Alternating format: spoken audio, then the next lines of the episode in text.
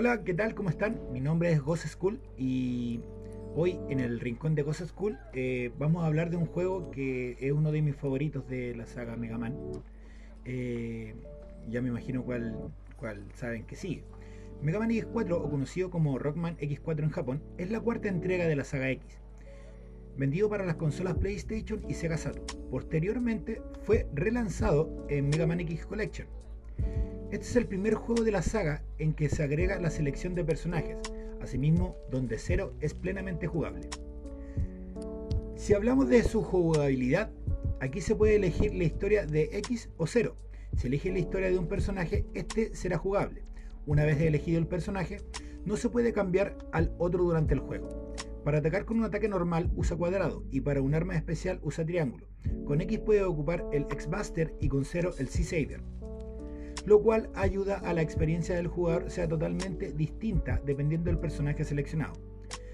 Tendremos una fase introductoria, los 8 Maverick característicos, cuatro fases finales y a nuestro villano por defecto, Sigma, el cual contará con dos transformaciones introductorias y tendremos que pelear con dos Sigmas simultáneamente al final.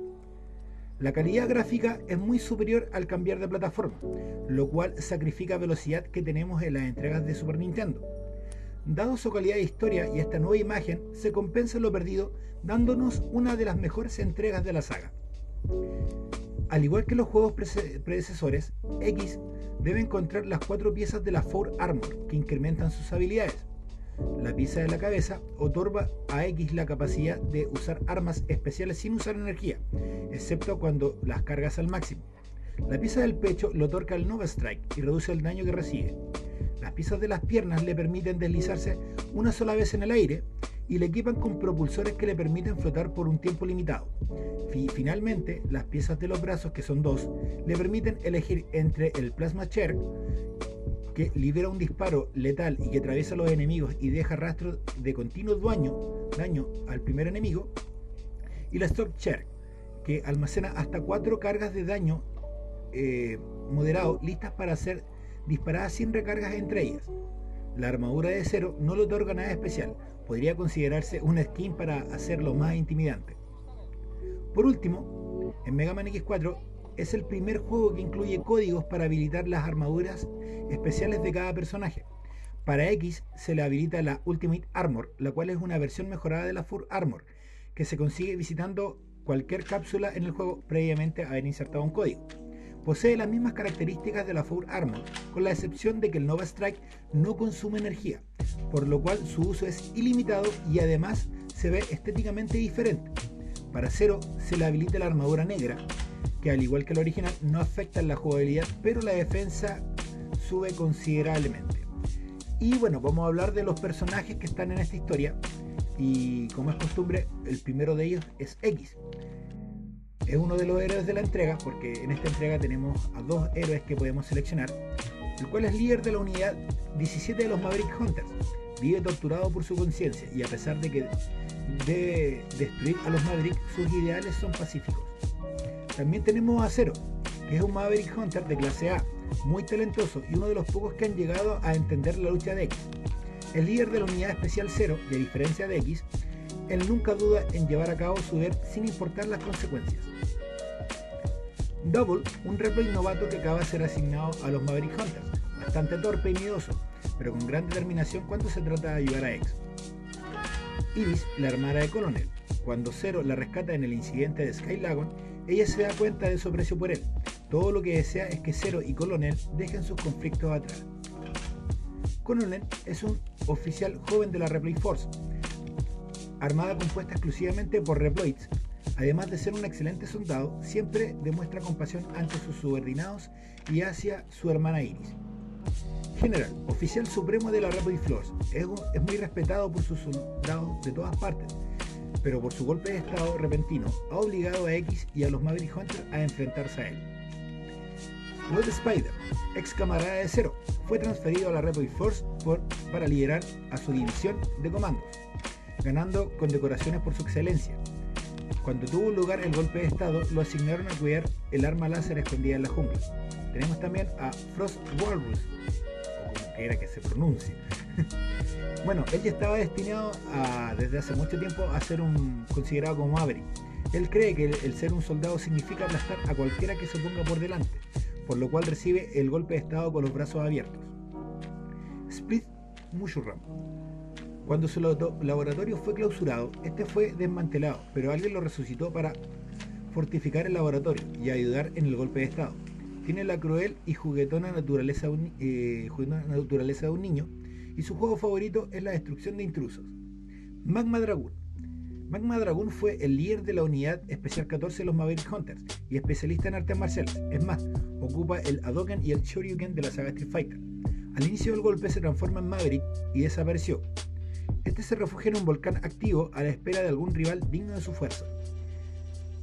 Jet Stingray, orgulloso de su carrera militar y de cómo ha, ido subiendo de rango en la naval de la Republic Force, considera a coronel y a general soldados ideales. Durante el golpe de Estado, saboteó los generadores, generadores subterráneos de la ciudad, causando pánico y confusión antes de escapar al mar.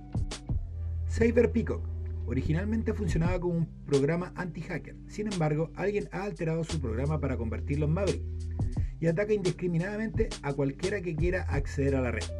Strong Owell, generalmente general perteneciente al grupo directivo de la Republic Force, de fuerte orgullo militar, está indignado porque la Republic Force ha sido considerada una organización de Mavericks.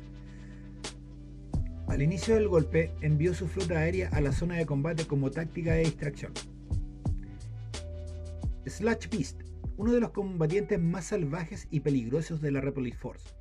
Con una gran sed de destrucción, se une para encontrar rivales de categoría sin importar el tamaño y fuerza que estos posean. Se encuentra resguardando un tren militar lleno de armas y provisiones de la Republic Force. Bueno, y ahora vamos a hablar un poco de, de lo que se trata más o menos la historia. La historia está centrada tras la tercera derrota de Sigma, los laboratorios del Dr. Kane empiezan una iniciativa para crear una fuerza militar para complementar a los Maverick Hunters. El ejército llamado Republic Force es un estricto régimen militar encabezado por General y su segundo al mando, Colonel. Seis meses después de la creación del grupo, los laboratorios del Dr. Kane consideran que sus métodos son ineficaces y potencialmente peligrosos. Después de esto, un encapuchado misterioso, me imagino que ya saben de qué se trata, eh, se reúne con General para decirle a los Maverick Hunters que los han considerado como una amenaza significante y que deben rebelarse contra los humanos y los Maverick Hunters. El juego comienza con la caída de Skylab, una ciudad flotante que se estrella en una de las ciudades que estaba debajo de ella, matando a millones de civiles seres humanos y Reploids. Zero o X serán enviados a investigar las causas de este desastre, debido a que la Repli Force estuvo en el área. Los Hunters sospechan de ellos y le piden a Coronel que entregue sus armas y que lo acompañe a ser interrogado. Coronel se niega a esto y se va con su hermana Iris. El general se siente indignado por las sospechas y comienza un golpe de estado para construir una nación solo para Reploids. Son considerados como un grupo de Mavericks y los Maverick Hunters son enviados a detenerlos, iniciando así una guerra entre ambos grupos sin saber que estaban siendo manipulados por un tercer individuo. Seremos asistidos por Iris, eh, que ayudará a Zero, y a X lo ayudará Double respectivamente. Después de derrotar a varios miembros de la Republic Force, los Maverick Hunters pelean contra Coronel para derrotarlo. Republic Force viaja al espacio para comenzar su nación. Los Hunters los persiguen a su estación espacial. Cuando se juega como Zero, Iris por la muerte de su hermano lucha contra él. La batalla la dejaría de muerte y ella muere en los brazos de Zero. Al jugar como X, se descubre que Double era un espía doble de la figura encapuchada y los dos luchan, lo que resulta en la muerte de Double, pero no para de insultar a X por su ingenuidad. Los Hunters finalmente llegan a General y sobreviene una batalla que lo deja con vida, pero severamente dañado. De repente, el arma en la estación se prepara para destruir la Tierra y la figura encapuchada se revela como Sigma. Sigma es destruido por los Hunters, pero el arma no puede ser detenida por ellos el general se sacrifica para detener el arma y explota la estación. Bueno, a grandes rasgos, esa es la historia de, lo, que pasa en Mega Man X4. Eh, cabe destacar que este juego llegó muy tarde eh, a la localidad donde yo vivo Y en ese tiempo, hace varios años atrás, habían eh, locales que se le llamaban cibercafés o ciber, acá San Fernando. Y yo iba a un local que quedaba cerca de la plaza, eh, el cual eh, se llamaba Yahoo. habían, habían, en ese tiempo, habían como 4 o 5 consolas de PlayStation 1 y habían unas drinkas como yo conocía a uno de los chicos que trabajaba ahí, me conseguía la memory card para poder jugar porque jugaba en la hora de almuerzo cuando tenía clase en, el liceo. Y claro, pues si no hubiera sido por ese cabro que me prestaba la memory, nunca hubiera podido terminar el juego. Años después, cuando terminé la enseñanza media, pude comprarme mi primer PlayStation que me ayudó mi papá a comprármelo porque estuve trabajando eh, en una fábrica X y claro, pues él me a pagar el Play 1 y después, claro, me jugué todas las sagas que estaban en Play 1 de Mega Man X y claro, me, remonta a esos recuerdos de niñez cuando uno iba a jugar en un local porque en ese tiempo todavía existían por ejemplo los, los juegos arcade. Aquí había uno que se llama Los Rocas y el Portal. Y en ese tiempo uno, claro, era del tiempo en que tú te podías fumar un cigarro adentro, podías jugarte una ficha, en ese tiempo las fichas costaban 50, 50 pesos y los cigarros sueltos costaban 50 pesos. Entonces son tiempos que lamentablemente ya no van a volver. Eh, tiempos que extraño mucho, por sobre todo por la gente que conocí jugando este juego, jugando eh, eh, en las recreativas como los Rocas. De hecho, uno de mis mejores amigos eh, lo conocí jugando en Los Rocas. Entonces, claro, esa fue la forma en que yo llegué a ese juego. Eh, me costó mucho eh, poder jugarlo tranquilo, porque obviamente nos daban una hora de almuerzo para, para salir y era, era, era difícil en una hora jugar el juego completo. Entonces, claro, estuve viendo una semana, dos semanas a jugar ese local. Porque claro, en llegar al, local a jugar, pedir media hora, en llegar a clases de nuevo, era, era como bastante complicado. Pero no me arrepiento de nada en ese tiempo porque lo, lo pasé súper bien jugando en ese local. Y en conclusión, si bien no es mi juego favorito de la saga Mega Man X, argumentalmente a nivel de historia es muy bueno, está muy bien confeccionado. El, doblaje en inglés es asqueroso, lamentablemente el doblaje en japonés es muy bueno. Eh, se le intentó dar este plus como de animación, en el sentido de que las cinemáticas eran dibujadas por un estudio, no me acuerdo del estudio en este momento. Pero en su tiempo era como, oye, va a salir el anime de Mega Man X4 y no, solamente lo hicieron para el juego y hubo una versión de Mega Man X3 de PlayStation que tuvo tuvo esas cinemáticas también. Yo creo que se trabajaron en paralelo porque sin ir más lejos la diferencia entre cada juego era de un año. Entonces claro uno se hacía ilusiones cuando chico escuchaba rumores porque en ese tiempo el libre internet no existía. Entonces claro uno tenía la ilusión de que se sacara sacaran más cosas sobre la saga y hasta el día de hoy por mucho internet que haya es muy difícil encontrar material sobre Mega Man X. Por lo menos a mí me ha costado un kilo. Y claro, eh, como historia es muy bueno, este lavado de imagen que se le dio en la Play 1 fue muy bueno. Estéticamente es muy lindo. Se pierde velocidad, como lo había dicho anteriormente. Pero se gana una buena historia, un juego un poco más largo mucho más disfrutable y deja la puerta abierta a las otras dos entregas que continuaron por lo menos en el Play 1.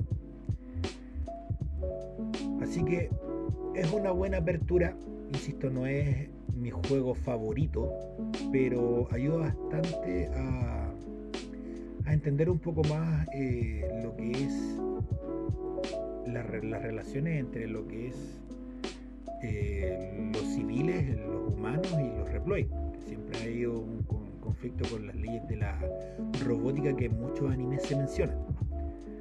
Pero como, como juego estandarte para Play 1 estuvo súper bien. Bueno, estuvo también salió en esa en esas mismas fechas salió Mega Man 8, que es de la saga clásica, pero yo me quedo en lo personal con lo que es la saga X.